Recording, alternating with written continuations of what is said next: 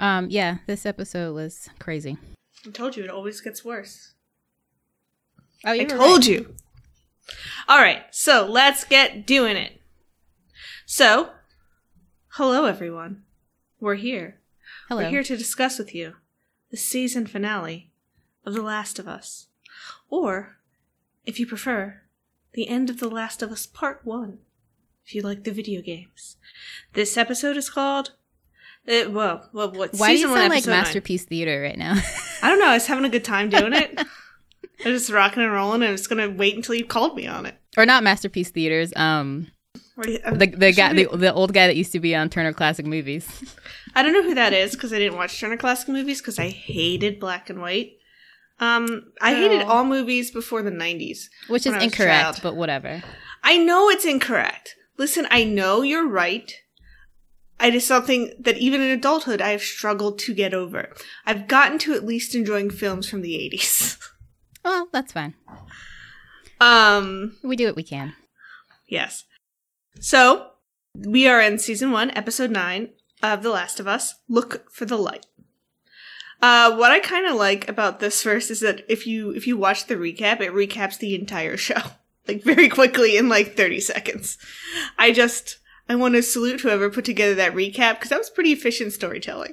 It was a good recap. I actually needed it a little bit, so Yeah, I was like I was like why are they calling back to this scar on his head? Like that wasn't relevant in the games and I thought it was just a little toss away line. It wasn't. Oh, so that storyline about Joel trying to kill himself wasn't in the games? It's mentioned vaguely. Um, there's a when you are in um, Pittsburgh, so the equivalent of of Kansas City, you're kind of clambering through a hotel um, to get around, and you come you can come across, depending on where you explore, two people. I think it's either one or two people in a tub have clearly killed themselves. Um, and Ellie goes, and Ellie kind of blithely remarks, because she's a child, oh, I guess they took the easy way out. And, you know, Joel kind of counters with, um, you know, trust me, it ain't easy. So it's implied, but they don't. This is this conversation doesn't happen. Yes, it's implied that he's at least it's something he seriously thought about, and it does kind of fill a gap in. I think I think this. im- We'll we'll get to it later, but I think it feels an important storytelling gap in the show and the game. There's some things that make a little bit more clear in the in this show that are implied in the games, and I think it's simply because you have to make them a little bit clearer. I, I at first I was what actually to be to talk about this to I was somewhat transparent how I don't. The show is significantly less subtle than the games, but I realize that it is a nature of the medium. It is, I think, subtle for a television show, but a lot more can, I think, be implied in a video game, or you gather it from playing because you are the character. Does that make sense? Like they're taking they're taking advantage of the medium in a certain uh, way. Whereas when you play, at, like you played as Joel, I was Joel. You know what I mean? Like I could understand his feelings because they were the same as mine. You're kind of being led through it a little bit in a different manner than you were in the t- in, than in on television. I see. Okay. So um, let's just kick this off and Let's go. Let's go. I'm ready first. to get into it. All right. So First, before we, start move with on, I just have to say, come on, we got to talk about the episode title. Look for the light. Look for the light. It's the conclusion of When You're Lost in the Darkness, right? Well, that was the first episode. Which title. was yeah, episode when you're lost one. in the darkness. It's the Fireflies. Um, insignia uh, or catchphrase. Yes, but it also com- it it um it completes that phrase from the Fireflies, uh, and Mhm. it also draws out parallels in episode one uh, for Joel. Yes, he has found the light. I love this as like a Joel episode. It's a great episode. We start the episode. Did you immediately know it was flashback? Remind me how it started again. Oh, oh, with Anna. Anna, pregnant lady running from the infected. She's running through the woods. We kind of see her behind. She runs into a farmhouse. Um, and this actually is a reference to part two. So this the farmhouse is a house Ellie will live in in part two. Not not this particular house, but it looks very very similar to a house she will live in. Oh, okay. So were you thinking like, oh, are they skipping forward or skipping back? Like you were No, the farmhouse. I knew exactly who it was. No, I knew exactly who it was because I recognize. I recognize the voice. I recognize the voice immediately. Yeah, I didn't know where you were going with that. Yeah, But um, just to answer your question, I knew it was Ellie's mom, like uh, immediately. yeah, I recognized her voice immediately. I know her voice. That's her Ellie voice. Oh, right, because that actor Ashley Johnson actress is- played Ellie yeah, in the she- game, right? And she's pitching her voice as a slightly older version of Ellie. Yeah, they look a lot alike too. Ashley Johnson and Bella Ramsey look alike, so it was good casting for for this it show. was. What else do I want to say about her? Uh, oh yeah, the, the reason I knew it was Ellie's mom is because that's the only origin story We haven't seen. that we haven't seen. So whose mom would I care about? You know, whose Yeah. birth would I care about? It would only be Ellie. So Yeah, the season opens with Joel's origin story, and it closes with Ellie's. Yes, And so we see her kind of running from an infected. She's in active labor. Um, she's running, running, running. She comes into this house. She locks the door, but the runner gets in. Um, and she does kill it, but she does get bit. And at the same time, Ellie is like born. It's very confusing. It seemed like it would have been very hard. I don't know how I feel about it. It just seems like it would be very, very stressful.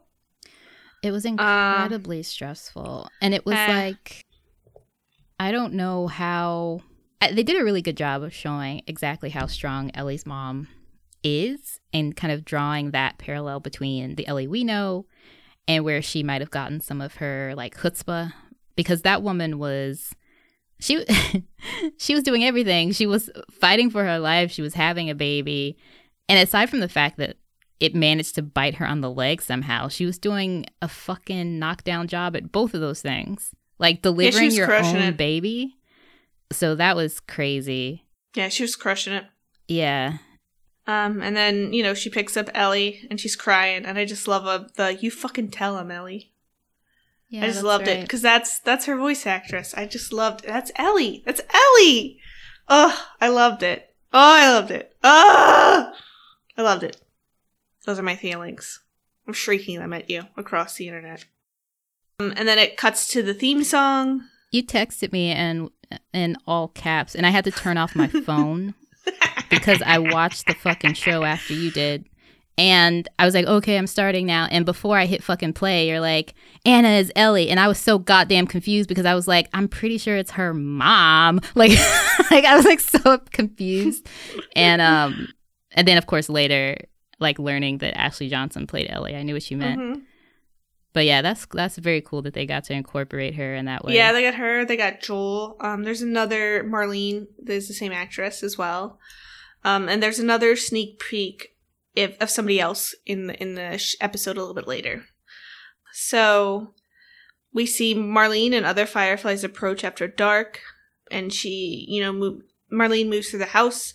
She finds um, Anna singing to Ellie with a knife to her own neck. And she's trying to get, Anna's trying to get Marlene to take Ellie, to take her back to the QZ. And she's like, she's like, how long have we known each other? My entire life, your, our entire lives. And she goes, you pick her up right now and then you kill me.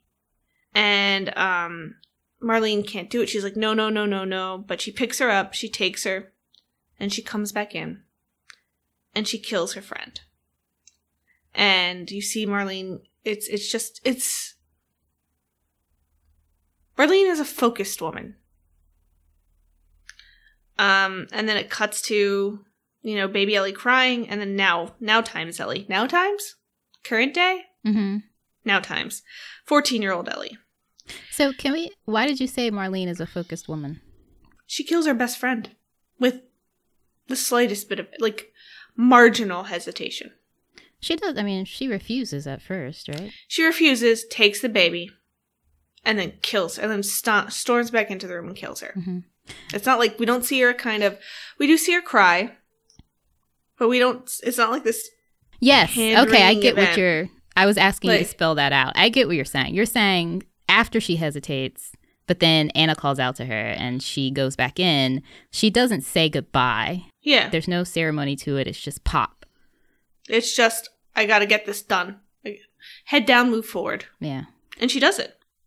I loved how they built out her character throughout this episode.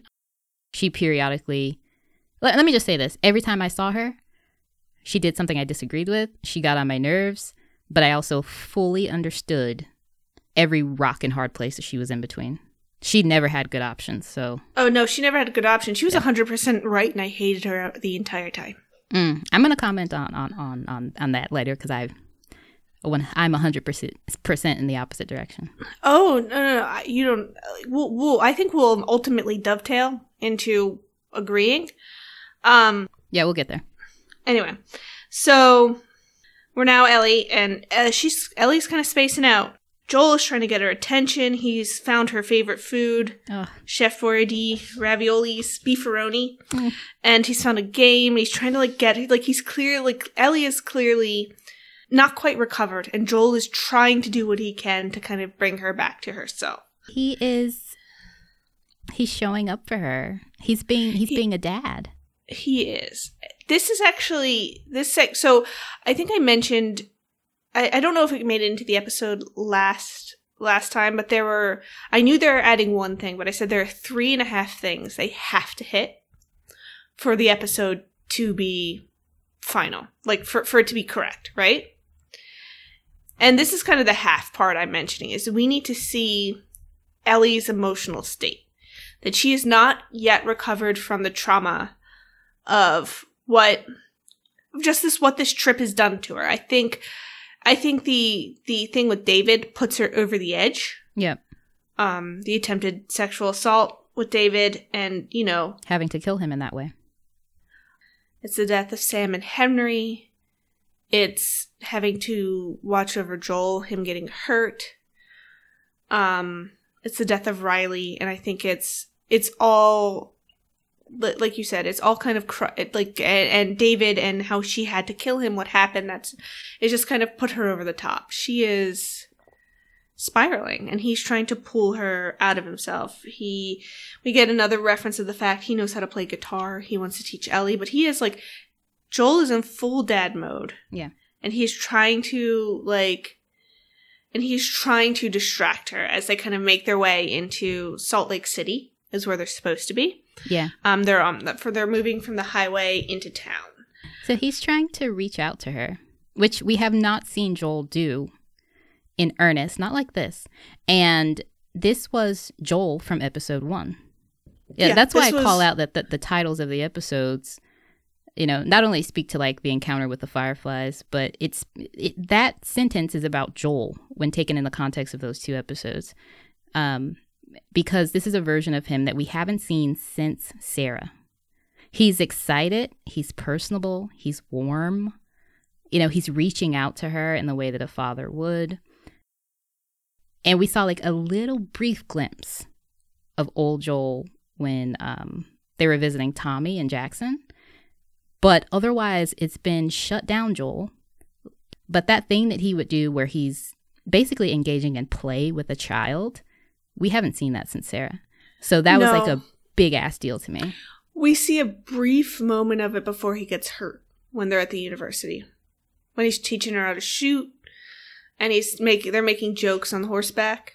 We see a brief kind of moment of it. And but that's more of a like I think you're right, a more of a warming. Whereas this is he's actively reaching out. Yeah, he was trying his hardest. Like he's Yeah, he's- basically like tap dancing for her, like traumatized child. Please don't be sad anymore. yeah, he's he's and like I have it in my notes. Like this is the most talkative we've ever seen Joel. Like Yeah. even when, even when it was the two of them bonding initially before he got injured, like Ellie is, he's talking back to her, but you get the distinct impression like she is the one that's reaching out and. And he's reaching back, whereas now it's him reaching out, trying to get her to reach back. exactly. Yes. And there's an air of desperation to it. So then we get to a scene that's almost exactly from the video games. They kind of make their way into this building. They're, you know, they make this funny joke. Ellie's like calls out what they're going to do next. They're going to go into this building, to climb up to a skyscraper to try to get the lay of the land. And Joel goes, "No, I found some dynamite in that camper back there. We're going to blow blow our way through." And she just goes for a second. Ellie kind of goes, "What? Really?" And he goes, "No, Because that's the first joke he ever made. yeah." like she doesn't know if he's like, are you serious? Are you joking? Like she doesn't know that he's joking. What does a Yeah. Joel Miller joke sound like? She has no idea. Yeah. Yeah, she's like she, and he's like he's like yeah, but I, he's like he's in full dad mode. Like that is a total dad thing. Yeah. So they go into this half constructed building that they're, or I guess they're half demolished building that they're taking down. And again, Joel is just a chatterbox throughout Mhm. the entire thing. Their roles Um, completely reversed. It's wild. Um, God damn it, he was cute in this. it was adorable and heartbreaking. Yeah. And this is dumb, but this is a, a call out to the video game. He has to get up on pallets. There's a huge, a lot of the interactions of having to move Ellie, especially through water. She can't swim in the first game. When you when you encounter water obstacles, you have to move her around on pallets. To find one, you have to dra- you have to pull it over to her. You kind of have to and pull her through the water on a pallet. And there's there there's a scene where um like it happens exactly like it did in the game. Like you see a ladder up above. It even has the um I don't know if you noticed uh, on the underside of where the ladder was was a, a bit of a yellow mark. That's um video games have a a visual language and it's usually when when there's an interactive element or somewhere where the game wants to draw your eye to it's usually you'll see kind of like a bit of yellow or white especially if it's a climbable element. So that's like that's how it works in the game. Like that was visibly how it works in the game of like you'll be in an environment and you'll look for little scraps of yellow or white. I just i just liked it. I will say however um, this joel is much more emotionally open than the one in the games. Like this is so funny watch charting the like the emotional arc of that character because in the first two episodes he's far more shut down than Joel ever was in the games. Um, and then he moves they move kind of into what I would consider like a parody with the extra complication of Joel is not really worried about aging in the games, like that's not a fear he has. And like the fact that he's losing a step, that's not a fear he has in the games because you know, you play as Joel. And then to see him kind of be a lot more emotionally open even than Joel was in the games to begin with. It's it's kind of interesting. It's Pedro, man. I also think it's it's the nature of the um of changing of the medium, if that makes sense. Mm-hmm. It's, you know, you can do that emotional arc like when you're playing as Joel, when you're Joel, you can do that emotional arc. You know what I mean? Like you're driving it, you're driving the action forward. You are playing the character, whereas you kind of have to be shown it a little bit more in the games, or I think a lot of his, or in the TV show, or or it would come across much more muted than it does in the games. Yeah, I, I totally agree with that. It's the nature of live action. It's like the nature, I think yeah. you can see that even when they take cartoons and they turn things into live action, it's Mhm. more there's more of an emotional element to it because it's not it's no longer representational. Like even though you know I understand that like from seeing images of it that the Last of Us game was very realistic looking, Mhm. but they're still representations of people. When you have an actor, it's a person. you know, you're gonna see. Like I was texting you about, uh, you know, wondering does Pedro Pascal have extra muscles in his face that helps him, you know, connote these emotions? When you have a person, it just becomes, um, it becomes a different thing. It's able to take on these other qualities. It's able to heighten certain things. It's able to decrease certain things. Yeah, and I also think video games are fundamentally interactive. And so certain things that you can kind of certain emotions you can kind of be led to in games by the nature of the fact that you are the characters. Like I don't I was Joel. Like I got to be Joel. I understood him inside and out because I was him. Yeah, I can see that too. Like if you're immersed in a game, you almost have to think for the character. You do. Yeah, Mhm. yeah, yeah. Yeah, You do. that makes Um, a lot of sense. Um so So there was. Can I pause you? yep. Uh, can you say the ladder part again? Which part about the ladder? Uh, like when they have to get the ladder down. Oh, so they're standing on pallets. Um all the way back to there. Yep, that's great. All right, so they're standing on pallets, which is a call out to the game. Um, which is because in the game, pallets are used pretty extensively to traverse usually water obstacles because Ellie can't swim. Um, so you generally have to go around, find the pallet, drag it back to her, get her on it, move to another area. So it's nice to see pallets.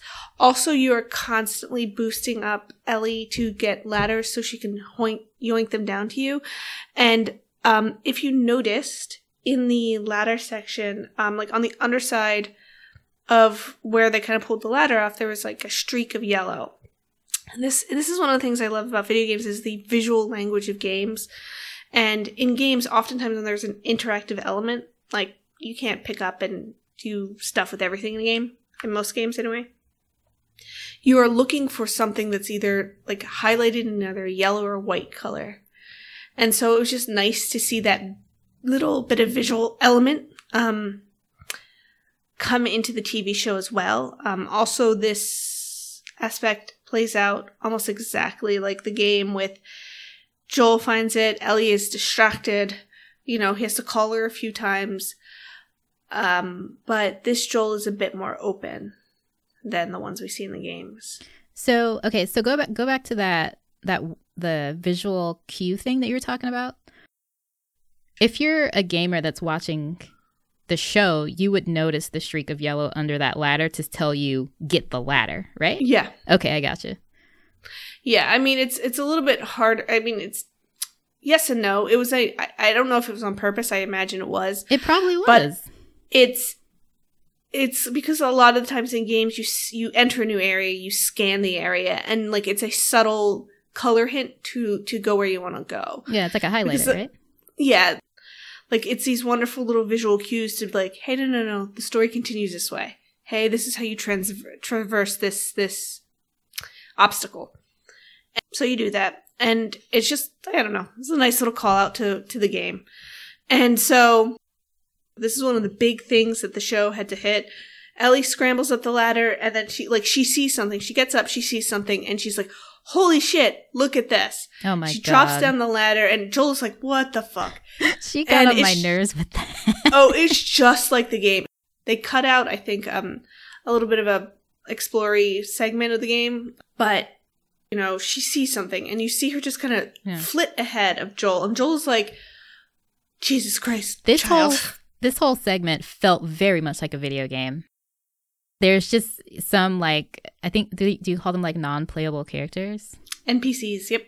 Um, that are like unruly and unhelpful, and when they are helpful, they don't do it right, and it's just like fucking Ellie. And when she takes off running, it even looked like I didn't play the game, but it looked how like how I imagined a character like that would run. Like even her physical running, where you can see her, but she's off in the distance and it's annoying and you're chasing her and you're just like, please wait. Like Yeah. So what you're talking about are escort missions. I imagined that they did that shot for shot. Is that not the case? No, Oh, it's okay. similar, but it's not. It's it's in a different like the there's a ladder part, and then you're kind of resource gathering. I think you come across a few infected. Like it's there's Oh. like I think like an action piece. I forget exactly, but it's it's similar to. Okay. Um, but it's it's yeah. Um, I think there's like a mild action sequence cut out, but that's it.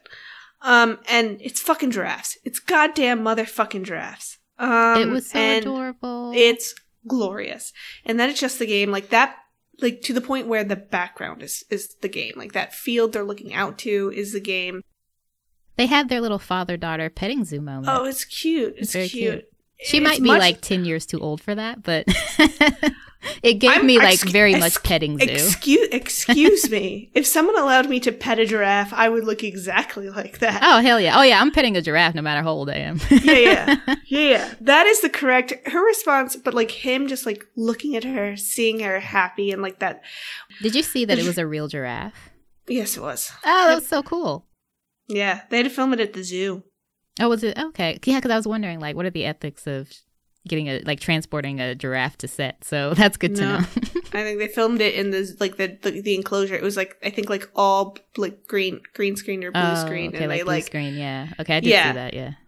yeah. And so um, that must have been hard to film. I can't imagine giraffe enclosures smell pleasant. It must have been so cool. Like, It I must want a job where so I can pet a cool. giraffe. I mean, you could be a zoologist. No, I don't want to do. I don't want to go to school and learn shit. I want to pet the giraffe. I want to be an Mm. actor so that I can like pet a giraffe and yeah. That does seem to be the coolest part of being an actor Yeah. is like just doing weird stuff and learning weird skills. Exactly. Yeah. like I want to learn how to like knife fight or like shoot guns. Yeah. I understand I could learn both you of these things. definitely learn those things without being an actor. Yeah. But like, you know what I mean? Like weird skills that like you wouldn't really encounter in regular life. You definitely cannot just I can't go to my job and just be like, "Hey, let's get a giraffe in here so I can pet it." So that's, you know, that's a perk. I can't do that either. Yeah, that's like a perk. Um but so the giraffe leaves, Ellie runs after it, and we have this rooftop scene. Yes. the family of giraffes. And again, like this is the they could have lifted this from the game. Like that like that is what that scene from the game looks like. The only change they've really made is like they've switched the position of Joel and Ellie, basically. That's the only change they've made. And um you know, Joel tries to give Ellie an out. He doesn't he doesn't want to He tells her He you doesn't have to do lose her. this. you don't have to do this. Yeah. And he and, they don't really spell it out. Like again, they spell it out a little bit more clearly here. It's like which is basically like sometimes like we've had some pretty shitty things happen to us. Every time we seem to get somewhere, something shitty comes. So if you're scared, basically you don't have to. And Ellie is always is still Ellie. Like she might have been knocked down, but she's still Ellie. And you see, you also kind of get a peek of the intense guilt she's been carrying for the first time, I think here, which is everything we've been through, everything I've done. It can't be for nothing. There's no halfway with this, you know. And then she explains to him, and and is in so many words saying, "I love you. You're my father now." Which is, after we finish this, I'll follow you wherever you want to go. Tommy's, Yeah. Sheep Ranch, the moon. I'll follow you wherever you go. Yeah. And Joel is just. You see him kind of. It, it hits him like a blow. It almost. does. He's just so touched. Not only was he giving her an out, but he was trying to get what he wanted. Yeah. which was so he was basically making an offer there of like yeah we don't know what comes next it's been real hard probably some crazy shit's gonna happen again we don't have to do any of this we can just we can just go back to jackson and be safe and be a family and i don't know eat chef Boyardee and play boggle if we wanted to. You know like that's what he's Yeah. doing. And that's definitely what he wants. And so he's Oh, put- he's he's like putting this on the table. And when she tells him like i'll follow you anywhere you go she accepts that. And they're on the same page. And you see you see his face his face during this whole episode just like i couldn't stop looking at it how expressive and emotive it was. Even when he's you know because later on the episode when he goes off his face is doing nothing. Like he looks dead. And even that choice was so um it was brilliant and like distinctive and like showed exactly what Joel's going through. But in this rooftop scene, it was my favorite scene because you can see in a couple of different moments that it's almost like he's been given this like huge gift from Ellie of her recognizing that like I feel the same way. Yeah, this is this is I think her kind of Uh, it's it's her saying you you are my dad now basically. You're my dad. Yeah. Um I might not call you dad. Um but like you're my you're you are the most important person to me. Yeah. And it's a it's it's a you know, they have these like few moments where um I, we've talked about them before like they had a come to Jesus moment. They had a couple of come to Jesus moments in episode 3. Cuz you know Joel is a little slow. Uh, but this is another moment like that, but it has a complete opposite effect. Like in episode Mhm. three, the, the Bill and Frank episode, their come to Jesus moments were about like establishing rank, establishing who's in charge, establishing that they're not going to get close. And this is the exact opposite of that that they are close and that they feel very deeply for each other. Um, so I liked I liked that. I love their little like their moments of shared honesty with each other and what they mean at different points in the show. Yeah, and I think it's also the first time. It also, like you're saying, it says right now that they're family. It's not so much.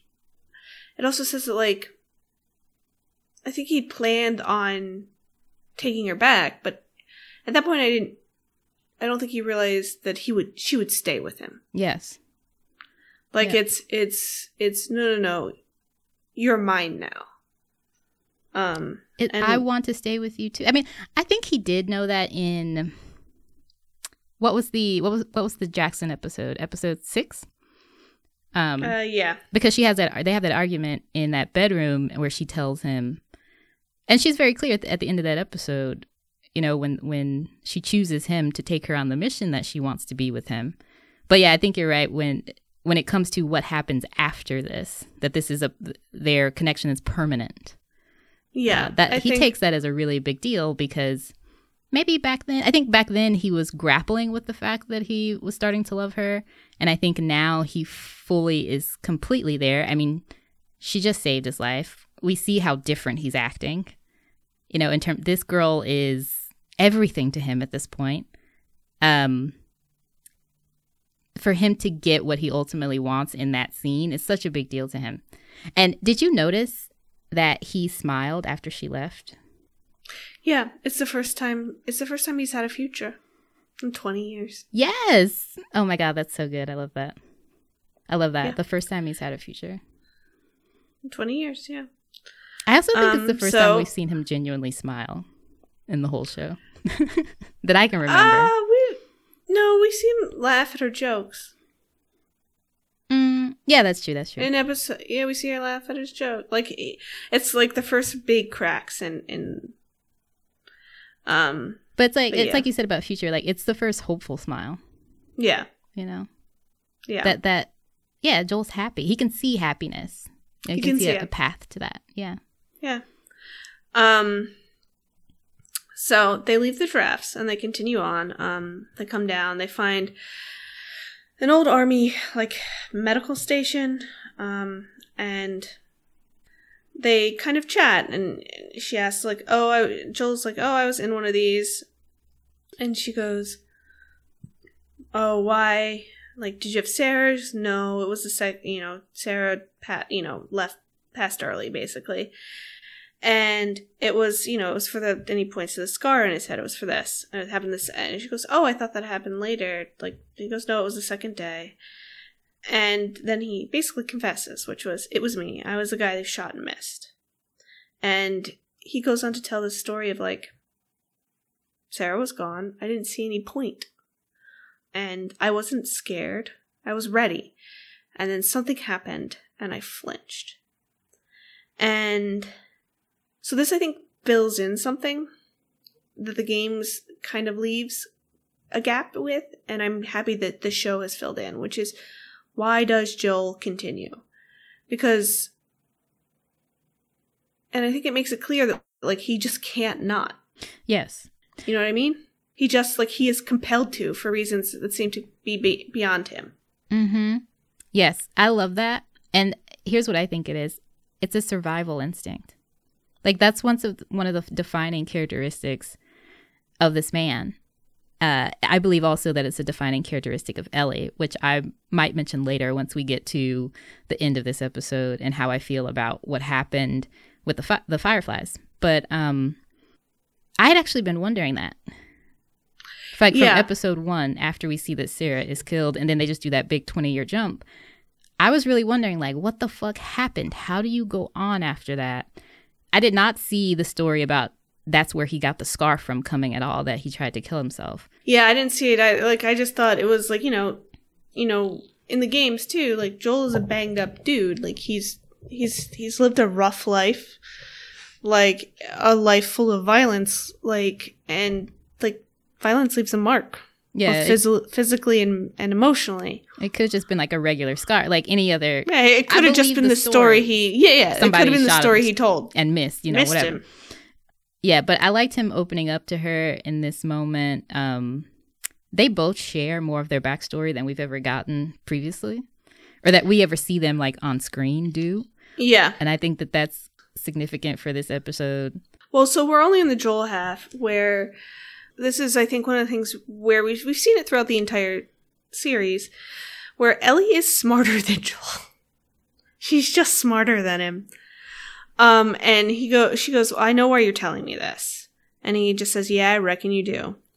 And she's actually a touch wrong in this, but it's so she just goes, So time heals all wounds, I guess. And then comes, I think, one of the best exchanges, which is, it wasn't time that did that. Ugh. And, And he looks at her. Again. His fa- And His her, face again, now it's her. Oh. Her i was like tears crying tears tears crying crying crying. And it's beautiful. However i will posit this is a wildly inappropriate thing to say to a child. Why? Um, Why do you say that? she is too young for this. She cannot be entrusted like Oh, the story about him killing him, like trying to kill himself, coupled with like you're the reason that you're the reason I'm you I'm you are healed from that. yes. Like that weight that thought it emotional weight it was beautiful. It was beautiful however that kind of weight is not something a little kid should have to bear Do you know why I thought it was beautiful? mm-hmm Is Why? because, like so many other times in this episode, um, and I feel like I'm saying that a lot, but they th- this show is really good about thematic repetition. mm-hmm So they'll give you a concept over and over again in like different variations. But um there were moments, and this was definitely one of them in this episode where Joel felt like a real parent. And you know, I've I've been on the receiving end of conversations like that, like where your parent is I mean, in this situation with Joel, he's talking about something very extreme. But those conversations happen all the time where you know and it's very touching where, where parents are like you're the best thing that ever happened to me. You know like That's that type of shit. so that's what it felt like to me. I think it is that, but it's combined with something slightly more sinister. Um, and I Maybe. think but they live in an extreme world. They do. so basically saying i mean you know parents will say that all the time. My kid rescued me It's not my your kid gave me a purpose to do any of those things. well yeah but i don't think they mean it that way i think that I don't they think. just mean I so that's the that's the difference. Is, is I don't think par- most parents mean it that way. I think Joel does. well, i think it's literally true for joel Yes, it's literally like it's it's literally true for Joel. but it's a way of them to communicate exactly the way in which they love you which Mhm. like i'm not a parent so i don't know if i can f- fully understand that um but it felt very real to me It does feel very real. Um, but I still think there is there is a tendril of something else that's happening in this relationship. are you worried about that I cannot say anything more. Oh, okay. Um, so that's something that's about like season two yeah. oh, okay Um, but we move forward and we see Ellie, re- like after this talk, after the giraffe, we see Ellie return to herself a little bit. She busts out the pun book. Um, and they're doing terrible fucking puns. And then we see, we see the guys, we see people sneak up behind them. Did you catch him in the background? absolutely yeah Oh, it was so great it. the way they shot it because we you see our characters not be aware of this and they're just in bliss they're in this little moment where they're telling jokes and this was the first time that joel asked for a joke or maybe not the Yeah. first time but like one of them and uh you know again he's trying to cheer her up and they're in this cute little moment where you almost forget that they're in this dangerous you know a, uh, uh, city you know like out like going Yeah. through the cities in this apocalypse is like particularly dangerous and you know they should be on high alert and they probably know they should be on high alert but they're they're in the process of this like bonding in a way where they get distracted and um he lets they both let their guard down They let their guard down And then not seen anyone. shit pops off Yeah. So this is actually one of the big um, changes in the game. It's it's a little bit scarier in the game. So there's this water um, thing you have to navigate. There's basically this underground tunnel. Um, you have to fight your way through. There's a whole bunch of infected. It's like this whole thing, and then you come to like a water obstacle where basically um, an underground. I think it's either roadway has flooded, and Ellie partially drowns. So it's not a flash bang. You like Ellie can't swim, um, and it finally comes back to bite her in the ass. You you rescue her. You're giving her um, CPR when the fireflies find you, um, and it's not just flashbang and Joel gets brained. Um, he's trying to do it. Um, and then it's more or less the game from here on out. Joel wakes up in the hospital. We see that happen. Um, he's in a Firefly hospital, and he's and Marlene is back. We haven't seen since episode one or two, whichever one. And Marlene is like, "How the fuck did you get here?" Like, I lost five. I lost like a ton of men getting here. I lost like like we. She says at least five. She lost five guys getting here. And and Joel is like, it was all her. She fought like hell to get here to get here, and she was like, bullshit. I love she that would've been because there's truth in that as well. Yeah, there's there's truth in both of those. Those. I, I would like to think that he really believes that. I certainly think- believe that. He believes it. Yeah, he Yeah. 100% believes it. Because he wouldn't have done any of it that he had to do without Ellie. You know, she says she would have been dead on day one. Joel is like, where the hell is Ellie? Marlene will not let Joel see Ellie. She's being prepped for surgery. And then she walks through the cure. So, in the game, this is described as a vaccine.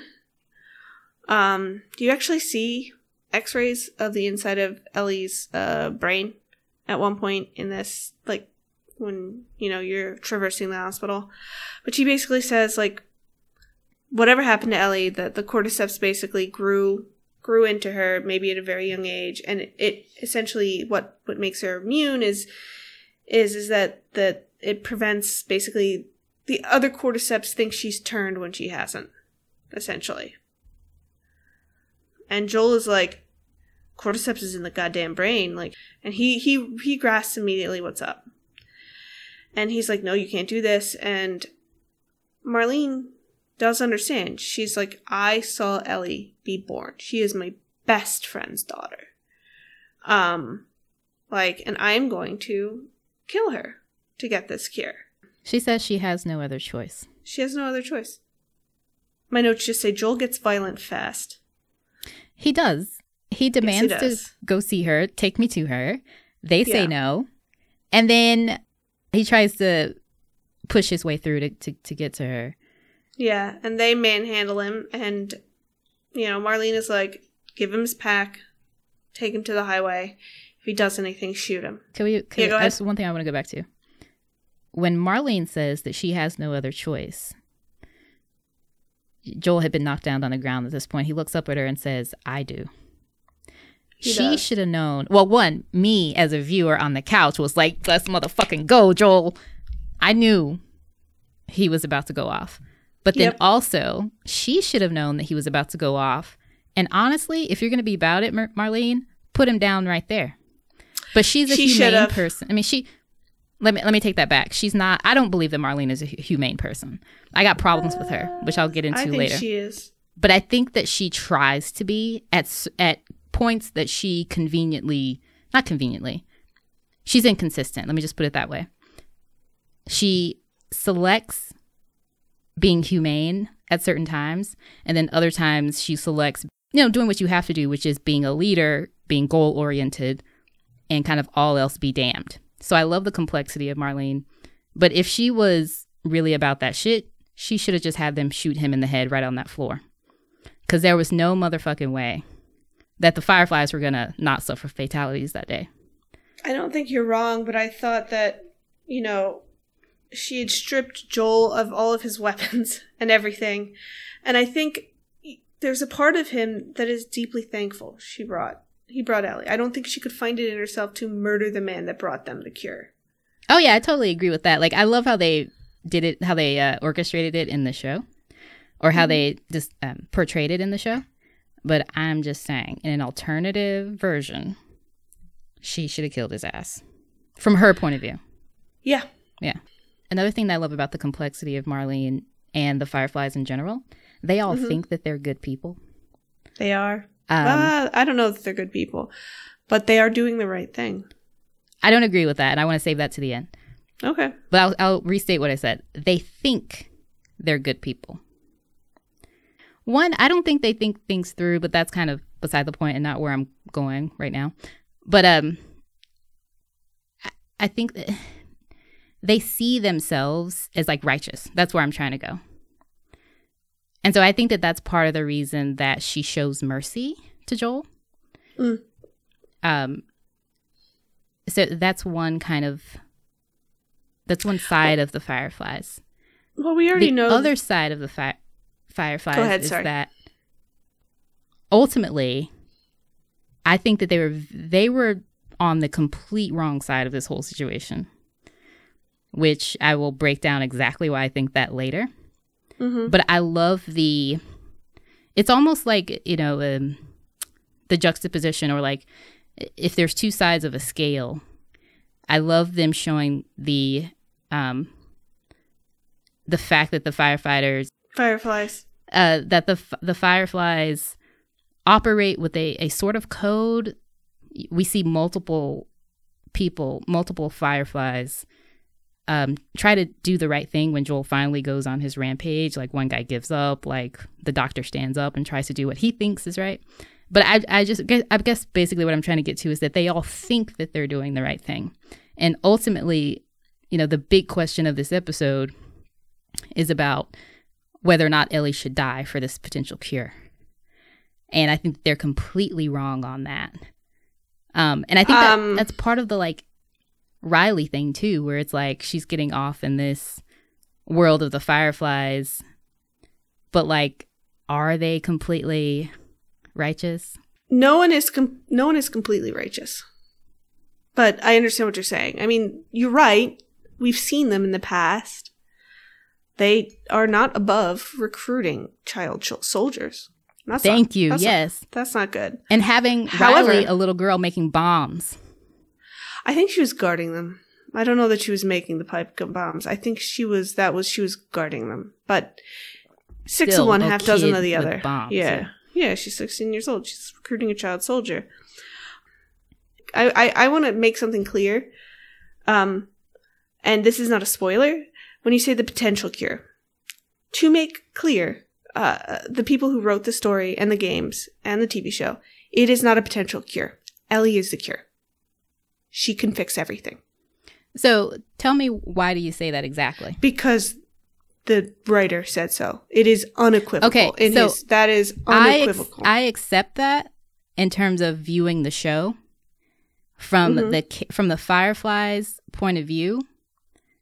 If I pull it into realism, there's no fucking possible way that they could know that, and that's part of my argument later. I know, but that's the problem. Is is like the even the. So this this the argument that I think you're trying to have has been going on for ten years, and the actual creators of the show and and the game have weighed it weighed in on it and said, no, Ellie is secure. That makes Like, sense, and I I would without even knowing that, I would think that they would have to say that. Otherwise, there's a flaw in the motivations of their Yeah. characters. And that's why, so in the game, she is to be a vaccine.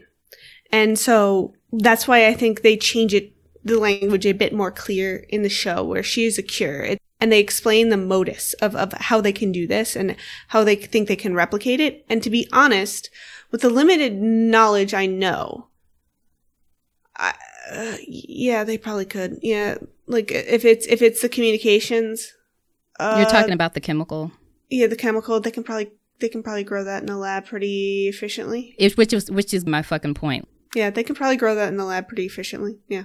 That it, Let's not do it now. Um it doesn't make sense, but okay. yeah, for me it's not it's not it's not a debatable point. It's the but either way. So, all right. So Marlene kicks Joel out the hospital, and we see two goons like, walking through the hospital. And actually, this is, I think, an excellent moment of acting from Pedro Pascal. And I think one of the things that he does better than almost any actor, um, working now, is is that you can see him think. Like he looks like as he's walking through, he does have a shell shocked look on his face, but you can see him putting together a plan Yeah. as he is walking through. They kind of walk him through the hospital, they walk him down the stairs, and he gets to a certain point and goes no further. And then he comes back through that hospital and kills every single person in it, Yep. except for one person. We see someone who runs away. They have a braid. I didn't see that person. Where was when did this happen? In the hallway? Uh, yeah. In one of the hallway scenes, you see him. There's two people. One turns and runs, and he shoots the other, and he doesn't pursue the runner. And then they, she has a braid. I'm gonna go have to go back and watch it It's very quick. I watched this episode three times and I did not see anybody get away. Mm-hmm. She gets away. Mm. So he kills everyone, even the unarmed. Um, he murders what's, and he is expressionless through this. This is the Joel that Tommy was afraid of. This is the Joel that Maria was afraid of. This is the Joel they do not want in Jackson. Mm-hmm. I feel like Joel has many different sides to him, right? I mean, Everybody does. he turned this on when he needed it. Like, Yes, but I think he put I on think like an invincibility cloak and like turned into Dark Joel and went on a murder spree rescue mission. I don't think it's Dark Joel. I think that's who Joel is. It's always been who he is. he Uh, has been he's been willing to use violence for a very long time. it was Dark Joel. It was like Joel on hyperdrive. Like oh yeah, he was getting fixated. shit done. But I believe this is probably the Joel that Tommy lived with that Tommy has nightmares about. I'm sure it is. I would have nightmares too. Because he looked, that was the thing, that was the, my first reaction to it, which is why I had to watch it again without the rawness of this scene. It was terrifying. Yeah. And like you were saying about how Pedro's face was expressionless. And I like that they cut to his his his his shoes or his feet often where he is just slowly, methodically moving through this hospital. Yeah. And picking people off. Yeah.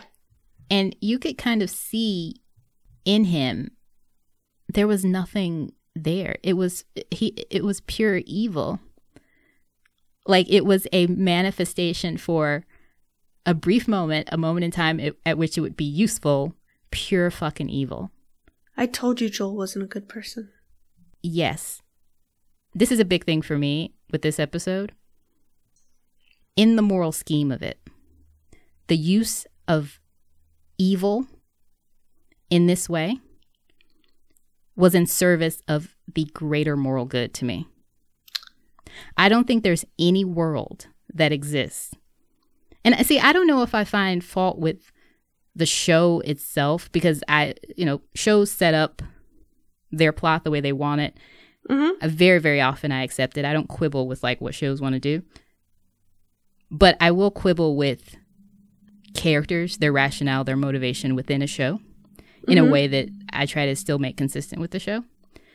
There is no possible world that exists where killing an innocent girl is ever the right thing to do.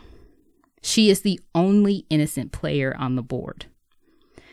And I, I think that what they're trying to call up for people is that uh, it, it's it's an old philosophical question It's a trolley problem. That comes out of utilitarianism, right? Mm-hmm. Do you favor what's good for an individual or a small number of people, or do you favor what's good for the greater number of people? Yeah, it's a trolley problem. Yeah, and I feel like most people would say, "Oh, well, the greater number of people." However, those th- those hypothetical questions are always set up in that way to play on the conventional emotional reaction of the human brain. It's not a real question. Well, that's the whole point of this game. Yeah.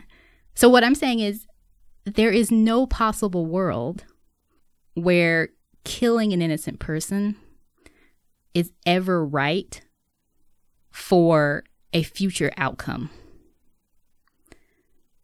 You can't to me you cannot square the morality of that. And what about all the other innocent people?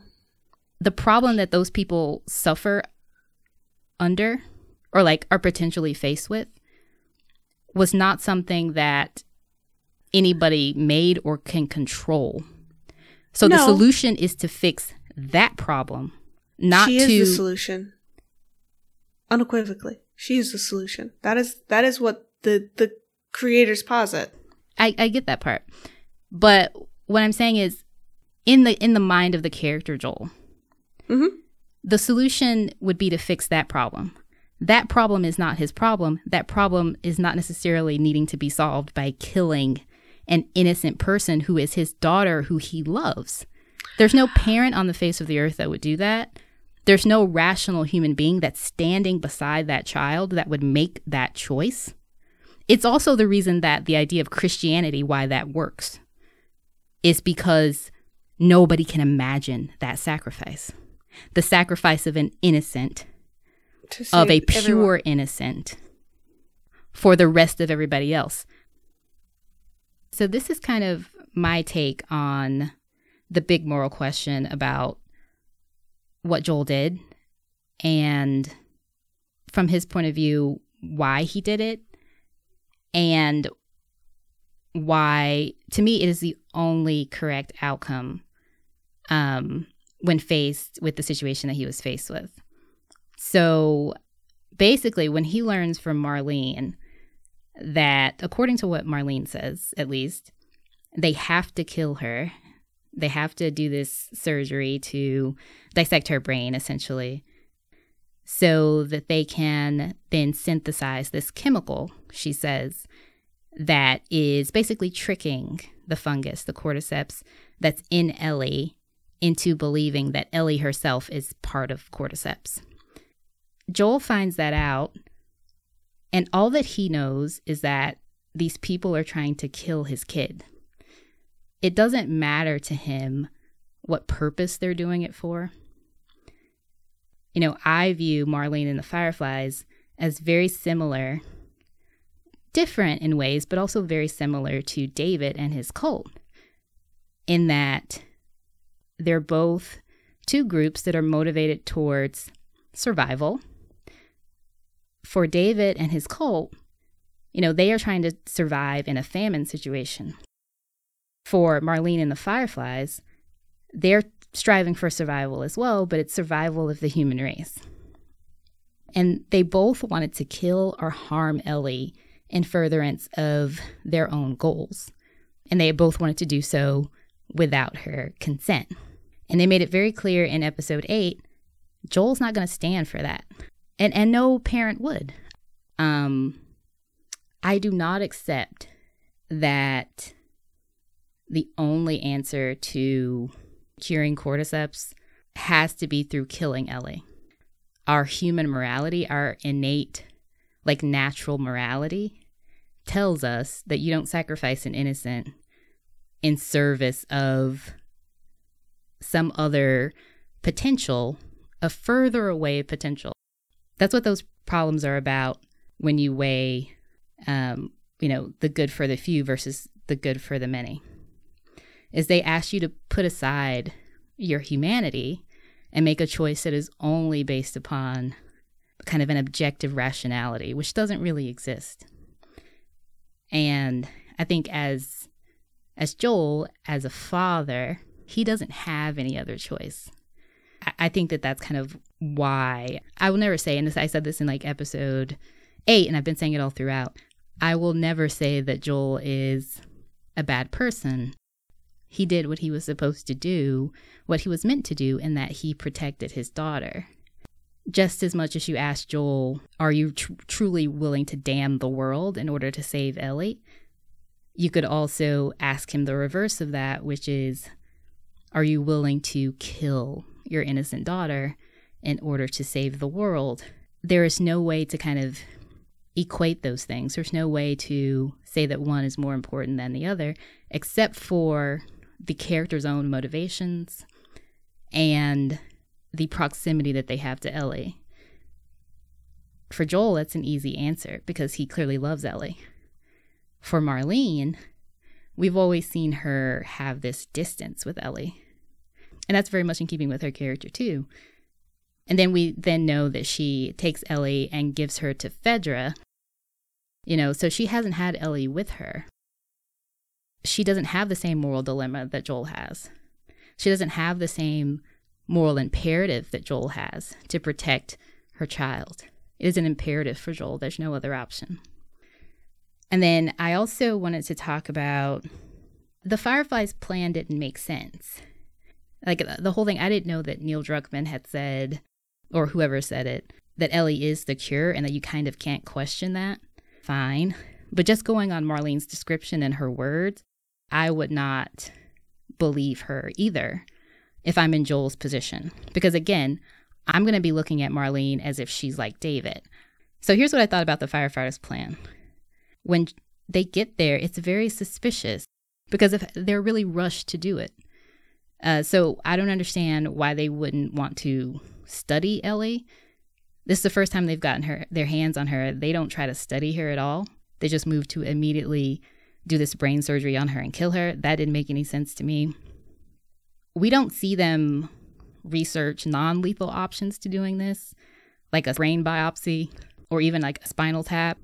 And this is why it just doesn't make sense if you're a, you know, if you are a scientific researcher or like a mycologist in particular, like please write into the show and tell us what your thoughts are on this. But um, if they had been able to get a sample, wouldn't they just be able to culture the fungus and grow it in a lab like Marlene said that they would do? Why did they need to get her whole brain? Why did they need to dis- dissect her brain in order to have this work? The spinal tap option is particularly seems like the way to go to me because we know that fungal meningitis sometimes shows up in cerebral spinal fluid. And scientists of that time would have known that. It doesn't happen all the time, it sometimes happens. But there's even more reason why it might show up, why cordyceps might show up in her spinal fluid. And that's because the show tells us that cordyceps impacts your motor functions. And the spinal cord actually has this unique and significant role in um, your kind of most basic, your, your most basal motor functions, like your reflexes and things like that. So to me, it makes sense that cordyceps would uh, potentially be in that area and be in her spinal fluid, and they could extract it that way and simply grow the stuff in a lab. And then from there, once you have enough of it, you can isolate that chemical that they wanted and synthesize that. And they basically complete the same process without having to kill Ellie. Um, if they couldn't do it that way, if they couldn't find any fungus in her spinal fluid, then do a biopsy. You're in a big hospital, you have a surgeon. So I don't quite understand why their options are so limited. Um, so if anybody has anything on that to make that make sense, please let me know. They also tell us in the show that the fungus is all connected and that what happens in one part of the fungus can impact another part of the fungus. So I would actually be worried that if you kill Ellie, uh, and you know, and this fungus is so intertwined with Ellie that it thinks that Ellie is a part of it, would that somehow change the behavior of the fungus? And then also, I just want to talk about their execution of science. It sucked and didn't make any sense to me. They completely abandoned the scientific method. I don't even know that I accept their hypothesis that the reason that cordyceps is not taking over Ellie's brain is because it thinks it's a part of her. And I don't mean to ask too much of a show, but if this fungus is not impacting Ellie the way that it's impacting most, you know, all of the other human population, we see that all the time. And usually the reason for that is that they have some kind of genetic mutation. Um, and so I'm just not convinced that the fireflies have asked the right question or established the right hypothesis or done enough research at all. They just dump, jump to the conclusion that they should kill Ellie because the cure lies in her brain. And if I'm Joel, I couldn't have been out that long, and you tell me that Ellie's in surgery. This is all happening very quickly. Of course, I don't believe you.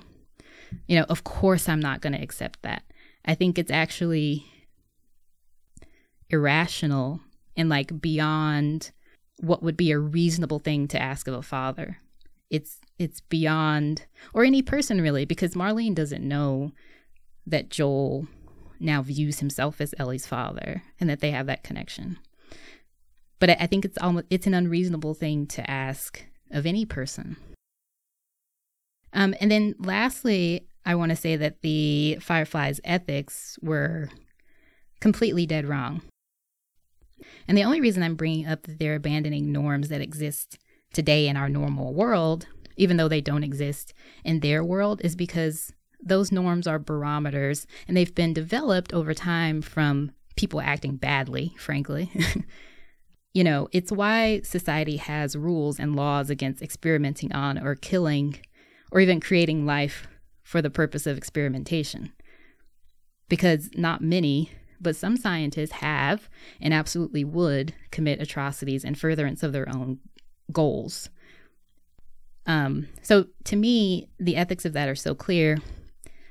You don't kill a living human person in furtherance of a research goal, a scientific goal, um, even if it could potentially save a, a bunch of people, we're faced with that problem all the time. And there's a reason why uh, science doesn't allow that. And even if you do believe the outcome of the research is known, um, they tr- they try to kill her before sharing her existence with the scientific world, which could be a dangerous prospect that could end up bringing a lot of dangerous people to them um, who might want to hurt you know, or kidnap Ellie and use them for her own their own purposes or something like that. So I totally understand the reason that you don't do that, but it's kind of the same thing uh, as what happens in the real world too, real world too, where scientists don't want to share their discoveries because they want to have complete ownership over it. You know, we don't know if the fireflies have contact with other groups who might have who might be out there surviving and have scientists within them. Uh, but I would like to think that they do. They might have scientists who would be able to collaborate and contribute to solving this dilemma if they were to know that Ellie existed. Um, and maybe, you know, a collaborative effort would bring about better options other than killing her. And they don't seem to consider that at all. And the fact that they don't pursue that other option either makes their plan really suspect. Uh, so it's based on basically the rashness of their actions, even though it's for a very good reason, that I think it's appropriate to treat the Fireflies as villains in this case. And um, I just think that adds to and like underscores the basically just the morality of what Joel did, you know? like these people were a threat. And I guess the point that I'm trying to make is that the Fireflies, by choosing to go about it in the way that they went about it, made themselves a threat that he had to take out. You know, and so um, that context to me is actually very interesting. And uh, I don't want to overlook that. So the moral ledger is really shaky to me. I think that there are positives and negatives on both sides um, on Joel's side, on the Firefly side. And um, it's certainly shaky on the Firefly side.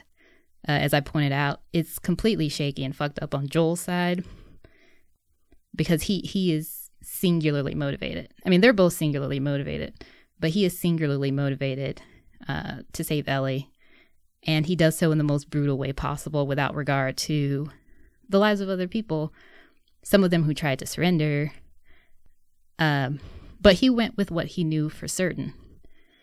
You know, killing a little girl, but certainly killing the little girl that he loves is wrong and wasn't going to go down that day. And so I think that that's where he's coming from.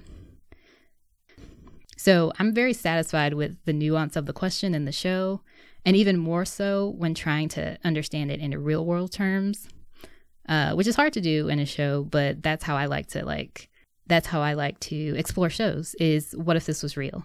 What would I do? And what about what Ellie wanted? Oh, I mean, I'm not there yet. I'm just, I'm just I think that's a great question. I think the show implies what Ellie wanted. I think that in the after show, Craig Mazin made very clear what Ellie wanted. She's I don't think that. Or let me take that back. In the after show, well, no, I don't have to take any of that back. But I will say this: I don't think that they actually gave us enough evidence to know what Ellie wanted. If anything, watching nine episodes of the show gave us counter evidence to what Ellie wanted, in that she clearly has a survival instinct. I think they give us evidence on both sides of that ledger. And you know, she's in been the game, you can read her diary. Yeah, but in the show you can't. I mean, that's kind of the problem of like sometimes ta- like comparing show and game is that they're different Mm. um they're different works based on like what they're what they've been shown. There's an answer. There's an answer to this, and I I can't I can't share it. So like, there's. Yeah, I don't want you to tell me anything, but just like to wrap I'm not going to tell you anything. the different sides of the ledger in terms of what Ellie wanted. Mm, Ellie wanted. Ellie would have given herself. Yeah, Ellie would have given herself 100 percent, without doubt. There was not a single doubt in my mind. Even when I played the first game, not a doubt in my mind. Ellie would have given herself in a heartbeat. Why do you think that? Riley. Say more. Anything Riley, Tess, Henry, Sam, Bill, Frank. All these people died. And more people, the people in Jackson, the people in the QZ zone. She would willingly give her life for everyone. A hundred percent, if you asked her. So it's at the She end would. of the show, Marlene or no, not right. even at the end, but at the rooftop scene, which we've already talked about.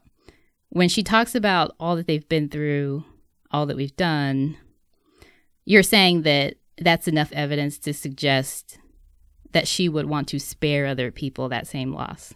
Yes, a hundred percent. I think I think that that's on the definitely on the side of the ledger of she would give herself um in order to save the world. I think that it's a very it's almost a hard thing to turn down. People do it all the time. Yeah, like if somebody asked me to do something like that, I think I would do it. I mean, I think that that's part of kind of how um, we work. We're a very uh, social Humans are much more social than we realize. yeah. Right, exactly. Like we're a very social species. We want to like, especially if it's your family or your direct community. Yeah. There's like an evolutionary biology um, reason Mhm. why we want to make sure that other individuals in our group can survive in order to see the future. In this case, it's all of humanity that Ellie has to make that determination about. yeah. So I do take that, but I think on the other like I just think the show also gives you a lot of evidence that she wants to survive as well, She's human. and I think that Like- that's a com- commonality with her and Joel in that they both have this huge survival instinct. They do. They're both uncanny in that in that area. Yeah, I mean, like I think that it's. I think this is a much less like debatable point than like the morality of whether or not to sacrifice her. But I'm just saying, like, I don't think that the. I think that the show could have made it more clear what she wanted. Oh, I think the show made it explicitly clear. that she would have given herself. A hundred and ten percent. It has to be worth something. Everything I've done. Everything yeah, but she didn't know. through. That's that's the thing that's hard is because she didn't know that it would be death. I don't think she. If you told her to, yeah, I don't think she's not a dumb person. She knew it was a risk. She always knew it was a risk. She was willing to risk her life to get there, and kill to get there. She a hundred percent. She knew. She knew. She knew it was always a risk. That's interesting. Okay, I'm fine with that. Um, all right, so we proceed. So Joel rips through the hospital and he murders the doctor. And let's just say the shot lingers on the doctor um for a second for a reason. And it's called foreshadowing. Um That doctor was fucking dumb because he saw a gun in the guy's hand it's and he brings a scalpel to a gunfight. what are, what are you going to do? I think he was just I don't I- think he, what what are you going to do? Like what's what's the doctor supposed to do in that scenario? It's also replicating what happens in the game. So if you ha- ha- so like there is a huge there's something in the so there's this huge huge huge huge huge debate for about 10 years until it kind of got ironed out in the second game of um like do you have to murder the doctor and what kind of happens in the second game resolves that. But for like 10 years, people would fight about it. Like, or not 10 years, until like 20. When does that one come out? 2021? The second one came out. People like bickered about it constantly because it was this big moment in the game. It was the moment where Joel inescapably becomes the villain. It's when he murders that doctor. Because he could have done something else. Like there's all sorts of other ways. He's a big dude. He, the doctor's physically smaller than him. He is armed. He could have just tied him up, tied up the nurses, like, you know, locked them in a closet and left. But he doesn't. He kills him. And he kills him without a second thought, depending on how you play the game. Yeah. If you get in that game, um, the doctor will attack you. So you, it's one of those, like, so it's all, it's one of the non-negotiable deaths of the game you know joel like and there's there's also i think a reason in the show that they stayed away from violence so you see it in these last two episodes but um and it has an impact in a way it didn't before Yeah. but in the game and i'm gonna we're gonna we're gonna get to a point where i think you're gonna see that our views are much more aligned um but i'm so like i'm not i'm, I'm poking at you for a reason because i've i've felt these things before and so i'm poking at you because this this is this is something i've i've always felt. But yeah um and you go through and you have to kill the doctor. You don't necessarily have to kill the nurses but you have to kill the doctor. It's an unavoidable death. You have to kill him. And you get ellie and you leave. And it's it's the same thing. It's like I won't let you take her, and the doctor will advance on you if you pause for a second. I in the actually loved when that shot rang out and he popped that doctor because it showed you just how deep down in the darkness and how absolutely he knows nothing in that moment except Ellie is there. Unhook her. except I got to get the fuck out of here. He's also under a time crunch. He doesn't know what's coming behind him, if there are more fireflies coming, if there are more people in other parts of the building. Like, he doesn't know. It's get her to safety, point blank. You're trying to kill my daughter. Yeah, unhook her. Anybody that's going to even raise their fucking voice at me has got to go. Yeah. Like, Unhook I don't. I don't care. And so I love that they showed exactly how depraved he was Yeah, in carrying does out it- this mission. he does it. He does it nonchalantly. He murders him nonchalantly. Yeah, I got a dude. I got a gun. I'm waving it in your face. I told you to unhook her. You pick up a scalpel talking about I'm not gonna let you take her. Pop, motherfucker. Who told you to talk? What are you doing? You know what I mean? Like it was brutal, but in Joel's mind, it makes perfect sense. And I think if you put anybody else in that situation, I mean, I think like, what would I try to do? Would I try to reason with the doctor? Would I try to maybe make the doctor force me to have to kill him instead of just summarily executing him because he said a couple words and picked up a scalpel the way that Joel did? Maybe. I would maybe give him a little bit more chance, you know, chances instead of killing him right away. But, you know, they covered this in the previous episode, in episode eight, Mm-hmm. With the cult, like uh, with David's cult and his inner The circle. cultist cannibal rapist. Yeah. The cultist cannibal rapist. And Mhm. when Joel captured them and he said, well, you know, I don't, did he say it? Or I think I said it, which was just like, they're just going to come back. So it doesn't matter that they've been subdued. You got to take them off the board. He says that to Marlene He says it to Marlene at the end of this at one. the end of the episode. And I love You'll- that they set that up in number eight because that was his whole rationale for how hard he went. In this episode, was like, I gotta take everybody off the board. I'm not taking any chances. I don't care that you put down your gun. I don't care that you're a doctor who I could probably take without any weapons and that you only have a scalpel.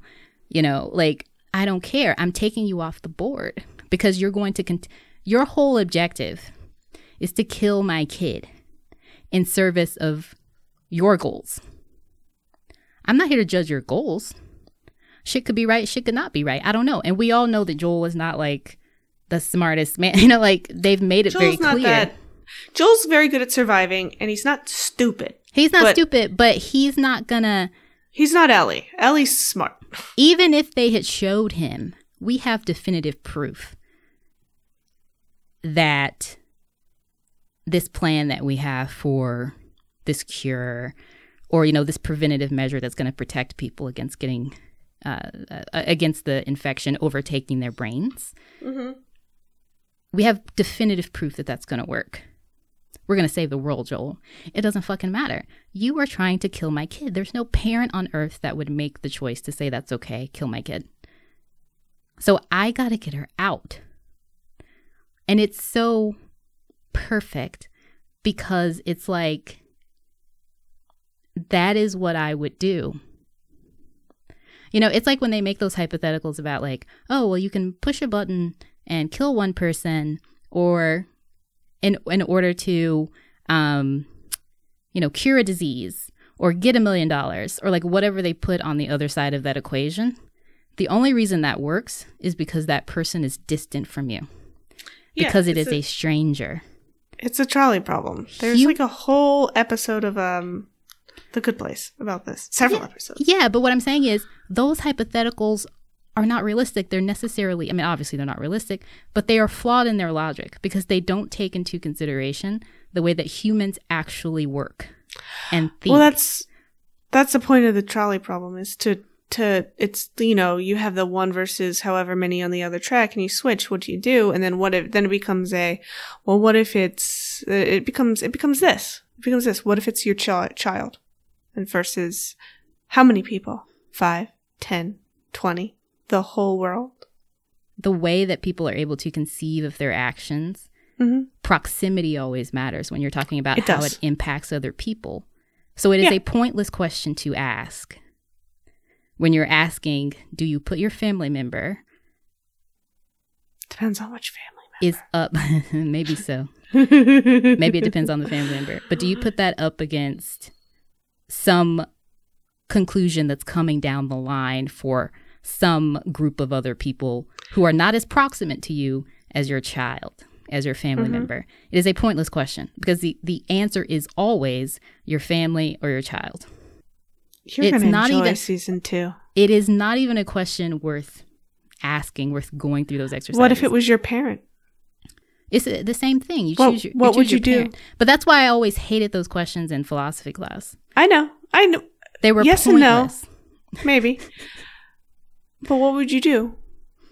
I'm choosing my family member. What would you do if somebody killed your father? And then what? Like, what's your question? Would you get revenge? How far would you go? Oh, well, this is like, this is actually a conversation that I've had with a family member. hmm Um, I have a lot of tools at my disposal. hmm A lot of tools at my disposal. I know. Whatever. I don't want to get sidetracked into that. But my point is this the conversation that I had with my family member was mm-hmm. regardless of what I know I should do, mm-hmm. if somebody hurt them, I'm letting myself down. I'm letting my family down. I'm letting everything that I believe in down. Mm-hmm. And I am absolutely getting revenge. Okay. Eh. Absolutely. And I would hate myself for it. But that is absolutely what I would do because I could not live with myself otherwise. And how many people would you pull along would you pull along with you? What do you mean? Say you needed help. Say they were far away. You needed help getting there. You needed help pulling it off. You had to find them. You didn't know exactly who they were, but you knew roughly where they were. Oh, I mean, I would whatever I got to do to get it done. That's what I'm doing. So, what if you got your friends killed too? Oh well, not in that way. Like, I don't think I wouldn't try to. What I'm talking about, I would try to not have other people involved in, to be honest. But, but um, the the point that I was making was just like I understood where Joel, Joel was coming from because, and I, I mean that in all sincerity. I'm not the oh. type of person to say I would do this and I would do that and like braggadocious type shit because I feel like when most people say shit like that, it's not real. It's not true. You know, mm-hmm. you wouldn't slap the taste out of somebody's mouth if they talk to you. You wouldn't do that. You know, but like, but in this situation, if if certain and it's only a very small number of people, certain family members of mine were hurt and killed in a certain way. Mm-hmm. Um, I, I, I will betray all of my principles. And I mean that to the very, and I might not succeed, but I would. I would give it everything. We'll stop here because I think, I think I'm going to. There's a point to this, but I'm not going to tell you where it's going. So yeah, I think I, I'm feel like just this is going to get into season two, maybe, and I don't want to get into that. yeah. I'm asking pointed questions. Um. Anyway, and this is where I'm going to tip my hand because I feel like I'm frustrating you. Um, I murdered everyone when I played. I would. I didn't too. even stop. I killed everyone. You didn't have to kill the nurses. I killed the nurses. I killed everyone. Every single person. They took Ellie from me. They took her from me. Yeah. And I would do anything to get her back. Anything. yes. And I did. I ripped through that hospital like a demon. I died like 18 times because I could not think straight. yeah. I like I did. I hate Marlene. I hate the Fireflies. I don't understand when people like have like the show and they like it and they have the video games and they sell merchandise with a Fireflies insignia on it. Mm. I fucking hate it. I hate them. I totally What? agree. I've like that's why at the very beginning when we were talking about Marlene and I said Yeah, I remember like that. the first and second episode, and I said, I've allowed myself to become distracted. I love Ellie. I love Joel. I would do anything for them. I love them like they're real people. yeah. I played this game five or six times. However, with that said, what Joel did was wrong. Joel is not a good person. And you're the villain of the story. There there's no hole in Joel's morality, which is you're trying to kill my kid. I need to stop that because it's happening right now today. I know that how this is going to play out if I don't do anything. With the fireflies, they're trying to fix a situation that nobody is responsible for by killing this kid. So what if what if so so again we can do this, this we can we can we can circle this. I It's almost like agree. saying like I hate to say this, but it, it's almost like saying two wrongs don't make a right. I understand what you're saying, but like you also need to view it from the other thing. You can say, well, they're they're not taking you know they're taking action through no fault of their own. Who gives a shit? The world is burning down, and they have they can put it out. But that doesn't make it right. But that's what I'm saying about the whole thing about medical ethics. This isn't this isn't. You can talk about medical one like consent is the biggest one. So Ellie would 100 percent consent. There's there's so no says so says Marlene and so says the show. Hmm. But the characters within the show, they never Marlene doesn't actually know that because she doesn't ask Ellie. Yes. So I think th- there is a gap here, but Ellie would. Ellie would 100% agree. Um, and um, the reason why Joel doesn't, the reason why Joel kills the doctor, doesn't like hold, like doesn't hold her, or doesn't wake her up and ask her to see what it is that she wants to do, is because he is afraid that she will say yes, and Yeah. Marlene is afraid that she will say no. So neither one of them ask her. Ellie would say yes. Yeah. Um, Well, I actually really like that. and so what what happens if she consents? What then?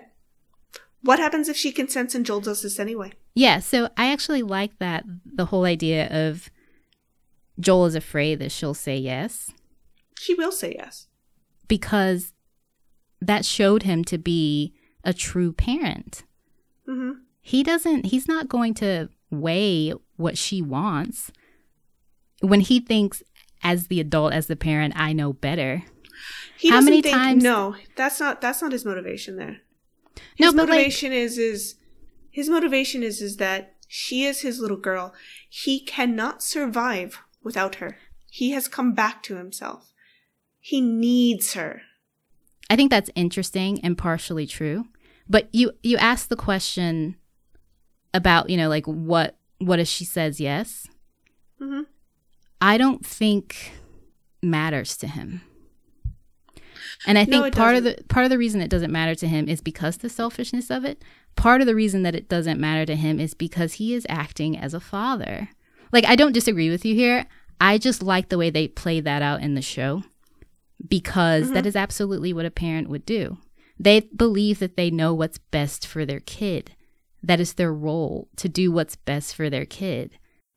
It's beautiful the way that they laid that out with the decision that that he makes and that and that you can read it that way.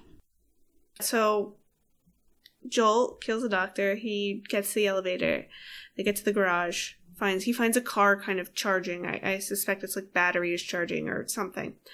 And Marlene catches him, and he looks so scared here, so scared. Well, he looks and, around too to see if other people are coming. Um, and she makes her last pitch. That basically this world is fucked up. You know, Ellie will grow up She's going to get ripped apart by infected or murdered by raiders. You know, she's going to grow up, you're going to die, and she's going to leave you. And we don't really see what happens. She makes it's it's cut it just cuts to Ellie waking up in the car and she starts to ask questions. What happened? Joel lies. He lies so Ellie won't look. And that is they couldn't make the cure work. They had dozens of people like her. They couldn't make it. They're not they're not they're not trying anymore. Oh, he lies so Ellie won't try to go back and find a way to do it. Yes. Okay. Because even if he'd explained it to her what they were going to do, Ellie would go back. You know, and we see her kind of roll over and kind of the cr- absolute crushed look on her face when he when he says they're not trying to find the cure anymore and she just rolls over and faces the other way heartbreaking and you know, yes, what happened? He's he goes, oh, raiders came through and swept and killed everyone, basically. Um, this this is another gap I think they covered in the game because Ellie is too smart not to ask. Um, and yes, is Marlene okay? And Joel just doesn't answer. Um, and we cut back. Marlene is not okay. Um, Joel shoots Marlene in the stomach. He puts Ellie in the car. She comes he comes back. She's begging for his, her life. And he just says, "You just come after her." Exactly. Puts her down. Do you think that that's true? Yes. I do too. That's the end of the fireflies, you know. There aren't any more fireflies after this? I mean, I, I don't know how many fireflies are left. Um, but he takes out a significant chunk of them.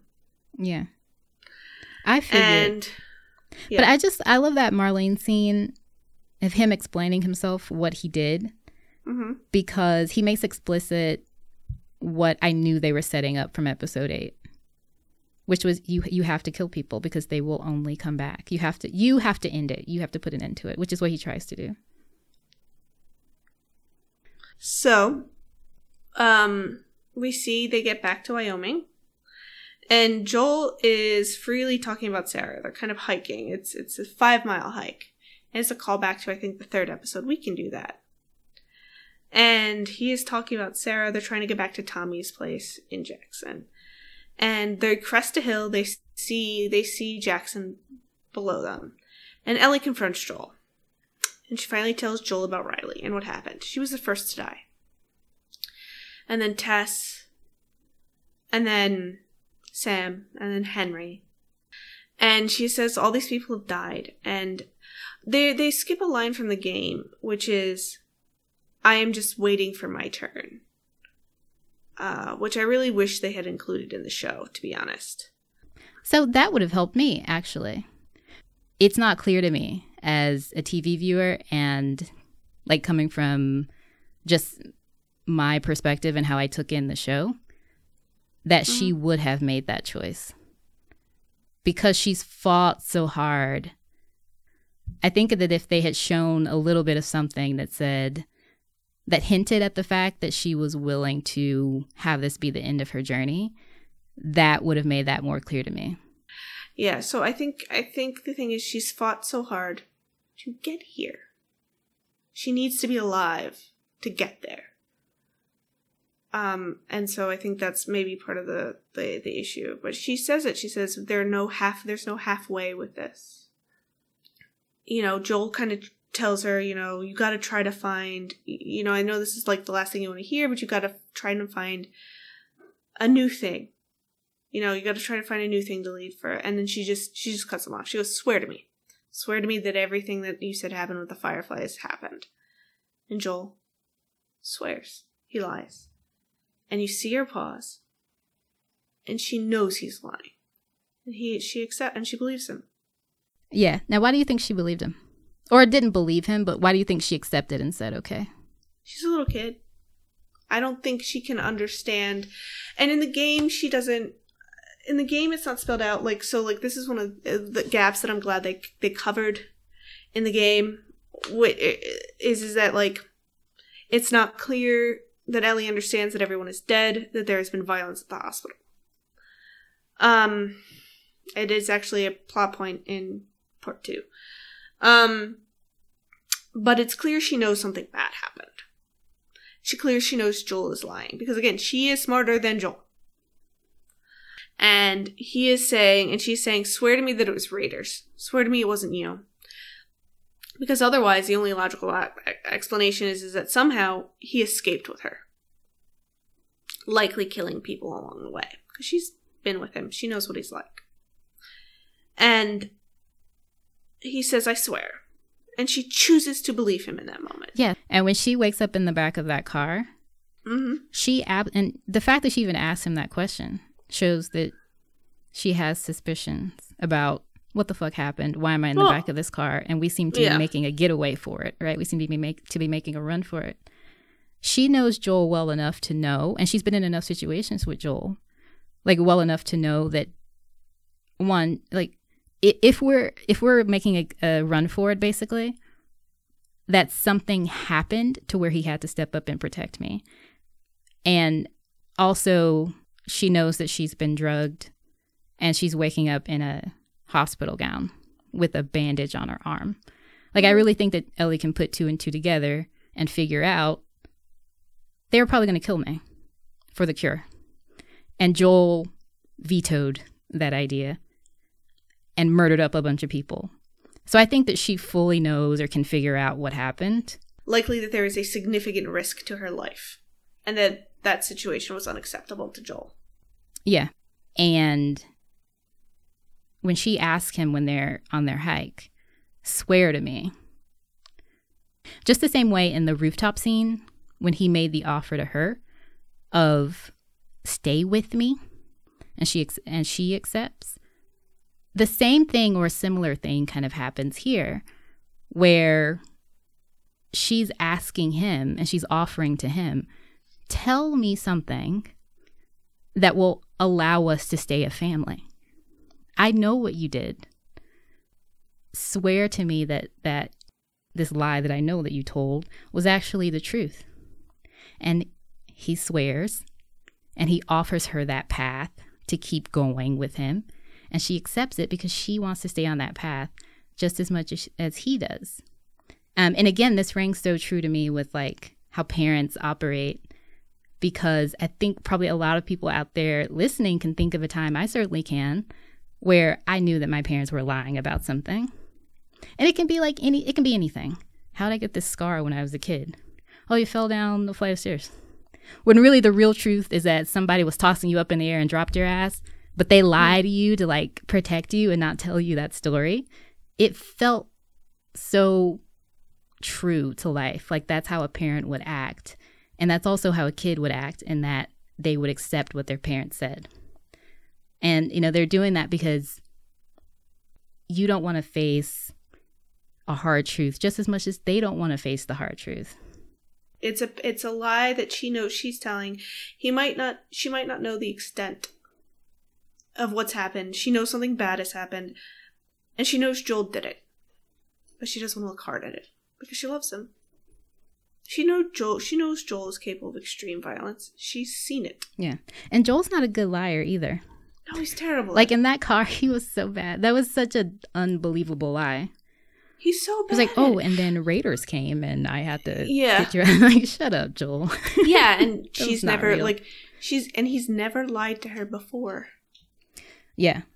And So I she also can spot it.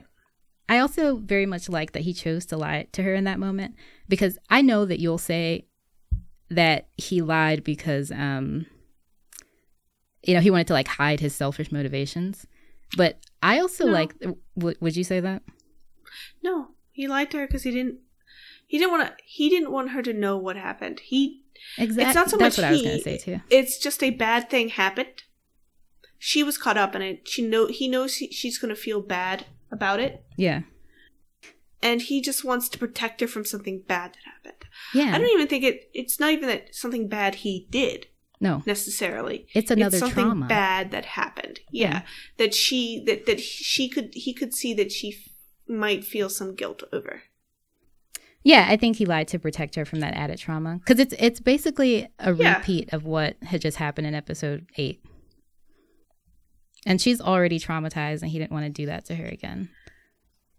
He doesn't want her to feel any worse than she already does. Yeah, another blow. He wants to avoid that. All right, so let's get to the superlative sections because we have been talking for a very long time. Yeah, let's go. Let's do it. Let's do it. Let's do it. Let's do it. Okay. So obviously we both liked it. I'm not even gonna not even gonna ask that one. So to the edge of the universe and back. Your favorite moment. It was the rooftop conversation. I'll follow you anywhere. Yeah, because I, I think that showed the most growth in their relationship so far. I love that. It was either the giraffe part or maybe it wasn't time that did it. oh yes, And then he looks at her and it's- implying that it was her. Yeah, I love it. I love it so much. Um, endure and survive. Least favorite moment. It was the murder spree, the Oh, Dark Joel murder spree. I love that Um, so much. I will say that It made me so happy. it was harrowing to watch. I felt so bad for him that he had to do that. He doesn't feel bad about it. No, I don't think he does at all. But I felt Um, watching him, I felt bad for him that he had to do that. Mm. I loved it. Uh, I loved it. It murder those motherfuckers, Joel. Uh, for me, it was when they get captured. It was that beautiful moment. They're telling dumbass jokes, and these you see those motherfuckers sneak up from behind them, and they get them. Yeah. So when you're lost in the darkness, least favorite character. So speaking of the fireflies, it was all of the fireflies. Oh, for me, it was Marlene. They all, I'm concluding her. She, they all needed to die. Yeah, they did. I didn't feel even a little bit bad. And then the last one will be look towards the light. Your favorite character. Uh, for me, it was. It's very hard for me to give it to Joel. Pedro is what I've started calling him. Um, because that scene was so hard to watch, but everything else, because of how that character blossomed, because of how you know Pedro as an actor blossomed into the version of Joel that we haven't gotten to see in so long. You know that warm, welcoming version of Joel. Mhm. Um, that's why he gets my favorite. Who's your favorite character? Oh, it's Joel because he murdered all those fucking fireflies. All right, that that works too. They can't take Ellie from me. I won't let them. Yeah. So, So that was a great episode. it was. Do you have any predictions for next season? Um, let me see. Oh, I just want to say my predictions last episode were kind of right. Like they're in the right direction. So I said they were going to run into a, a problematic group, which they did. Um, and that I didn't know they were going to run into the fireflies as well, and I didn't know whether or not that would be a good thing or a bad thing. I didn't know that the fireflies would be that problematic group. I honestly thought they were going to run into two groups. I like a group before they got to the fireflies, and then the fireflies, and something bad was going to happen. Um. Oh, and then I will say that from way early on, I was really worried about this prospect that Ellie would have to die in order to um, contribute to the to making the cure. It's a different direction than what I thought the show would go. I thought that the show would think that that was too obvious. I remember playing the game and I was just so worried that one or the other of them were going to die. Because you see people that you kind of form these attachments to come and go so quickly. And if you're wondering about season two, it only gets worse. Um, but anyway, that's the end of it. That's the end of the season. We're gonna do Ted Lasso next, right? Yes, we are going to do Ted Lasso, which comes, comes, out back. on Friday, right? Friday or Wednesday? it comes out on the 15th, which is Wednesday, so two days from now. Um, but yeah, this is great, and thanks for recapping it. I love the show. I love So, it so much. Yeah, thanks for putting me onto it. Ten years. Ten years I've been raving about this. Thanks to everybody for listening to us walk through it. Speaking of season two, is, is there any news about when it comes out? It's gonna be a long time. It's I think this show started filming in 2021. Um, I don't know. I think it's gonna be two to three years. I imagine. Oh. It's it it. Did you watch the making of special after I did watch that. That was really good. That was so like the amount of effort it, it like it must have taken so long. They must have been filming for so long. Like I don't know. I don't it just there's a lot a lot of effort that goes into the show. Um season part 2 of the games is twice the length of part 1. So it's going to be hard. Um I suspect it'll be split into two seasons, but I wonder how they're going to do it. It's gonna be interesting. Okay.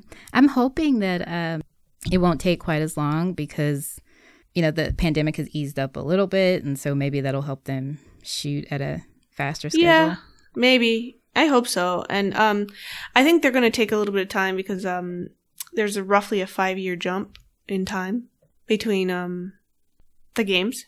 Part one and part two. Mm-hmm. I really hope that they keep the same casting. Has, has that been announced?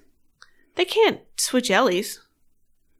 I think the reason they they cast her is because she's kind of in that sweet spot of like she she was so good at looking so little. Um, but yeah, I, I, they can't they can't All right. Well, this is great. And um, yeah, stay tuned for Ted Lasso. Mr. Lasso. I don't know when, which will be a great reprieve from how heavy this show is. Yeah, this is. gonna be nice. Yeah, I don't know when um what our release date is going to be for Ted Lasso.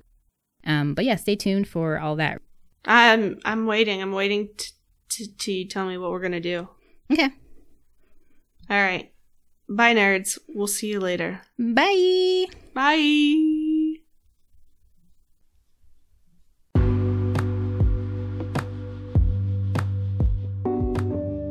In the meantime, we'd love to hear from our listeners. Follow or subscribe wherever you listen to podcasts and send your comments, theories, and just any general feelings you have about what we covered this week to tvslifepod at gmail.com, and we may cover it on an upcoming episode. Thank y'all for listening. Until next time, take care of your characters and each other.